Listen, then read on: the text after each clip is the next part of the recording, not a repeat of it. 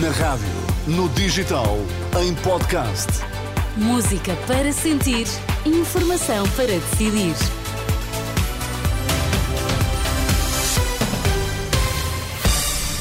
Notícias na Renascença para já, Miguel. Quais são os títulos em destaque? Não te consigo ouvir.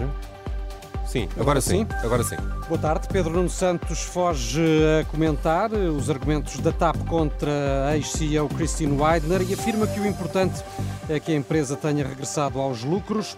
Desde o início do ano, triplicou o número de professores nas escolas sem formação na área de ensino. Informação para decidir no T3 com Miguel Coelho. Olá, Miguel, boa tarde.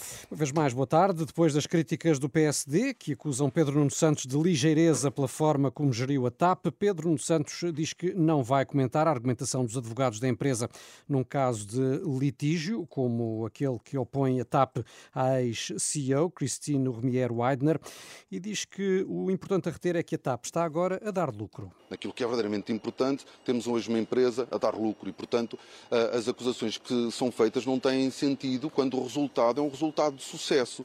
Agora, o que nós temos tá, é, são duas partes que estão num litígio que decorreu de um despedimento que não tenha a, a minha impressão digital, para usar uma expressão sua, e esse é um litígio que nós temos eh, que respeitar e argumentos que nós temos que respeitar, mas não devemos comentar, porque são as partes num processo que está em, em curso. O socialista, em declarações eh, há pouco, à margem de uma visita a uma empresa em Ilhavo, Pedro Nuno Santos a não querer eh, comentar diretamente os argumentos invocados pelos advogados da TAP contra Christine eh, Weidner, muito criticada no âmbito dessas alegações por parte da TAP. Pedro Nuno Santos afirma que o importante é unicamente o facto de a empresa ter regressado aos lucros. Um número recorde dos últimos 30 anos, estão a dar aulas quase quase 3.200 professores sem profissionalização em ensino.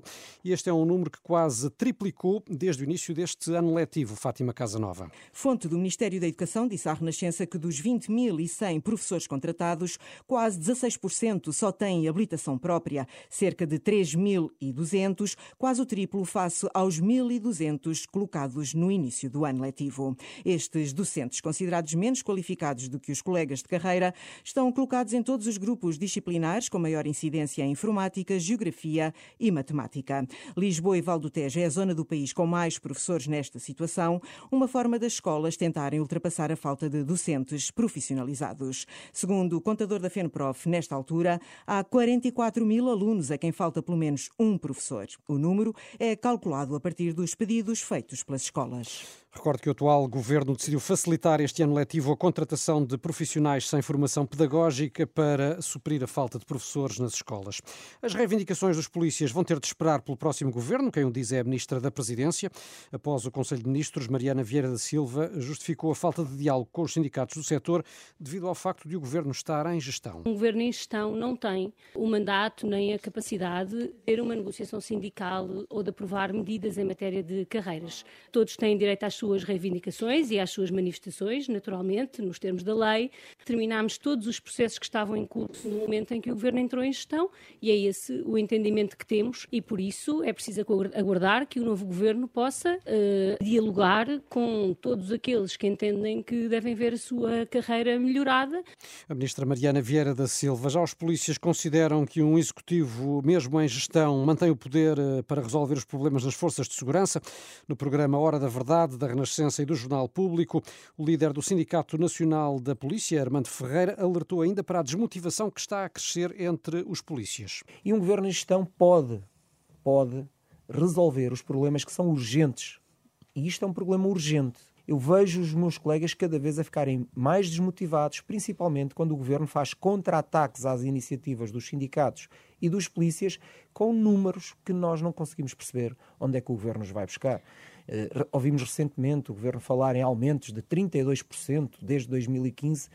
Isso representaria no meu salário em particular um aumento de cerca de 500 euros. Eu não o recebi. Portanto, não sei onde é que, onde é que as coisas uh, vão parar se o governo não fizer nada para parar isto a tempo. O líder do Sinapol estranha ainda o silêncio do Presidente da República sobre os protestos dos polícias que já decorrem há 12 dias. Esta entrevista ao Presidente do Sindicato Nacional da Polícia pode ser ouvida eh, na íntegra mais logo na Renascença depois das 11 da noite ou em rr.pt. E hoje, Miguel, a Unicef divulgou um relatório que mostra que Portugal está entre os países que têm maior número de crianças em instituições, o chamado acolhimento residencial. Sim, pelos dados da Unicef, 95% das crianças sozinhas, entre as quais as que foram retiradas aos pais, estão institucionalizadas e não em famílias de acolhimento. É a percentagem mais elevada da Europa e até uh, também em comparação com a Ásia Central. Os desafios do acolhimento de crianças e jovens é justamente o tema de um congresso que vai acontecer amanhã na Universidade Católica. Um dos organizadores é Miguel Simões Correia, que diz que o objetivo é ajudar a repensar o sistema. A Renascença, o responsável pela Associação Candeia, que promove o desenvolvimento e a autonomia de crianças e jovens que vivem ou viveram em casas de acolhimento, lembra que apenas 3,5% das crianças retiradas aos pais são acolhidas por famílias, o que prova que não basta o país ter leis boas, são necessários meios humanos e materiais para uh, as fazer aplicar. A lei, por exemplo, já dá preferência ao acolhimento familiar face ao acolhimento residencial. Diz que uh, se deve sempre dar preferência ao acolhimento familiar, porque isto permite que a criança mantenha o enquadramento familiar quando é retirada da sua biológica, passa para uma família de acolhimento. Mas depois, se olharmos para a realidade e para os dados, só 3,5% das crianças que são retiradas é que são colocadas em acolhimento familiar. E isto gera um grande contraste entre a realidade e aquilo que a lei diz que devia acontecer, e isto só se combate com investimentos uh, públicos, com campanhas de divulgação, que a Santa Casa tem feito, por exemplo, mas tem de ser em maior escala. A Santa Casa já está a trabalhar muito nisto há alguns anos e não vemos aqui este descolar que se gostaria.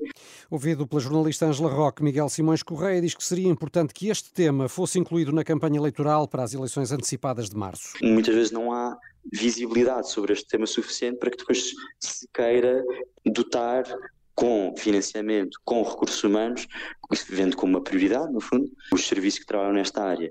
E, portanto, sim, seria claramente um tema é relevante para esta campanha. Deveria haver mais medidas, medidas que não passassem só por legislação, mas também por políticas públicas, e devir, deveria ser possível que este tema aparecesse mais nesta campanha do que tem aparecido sempre, que é muito pouco.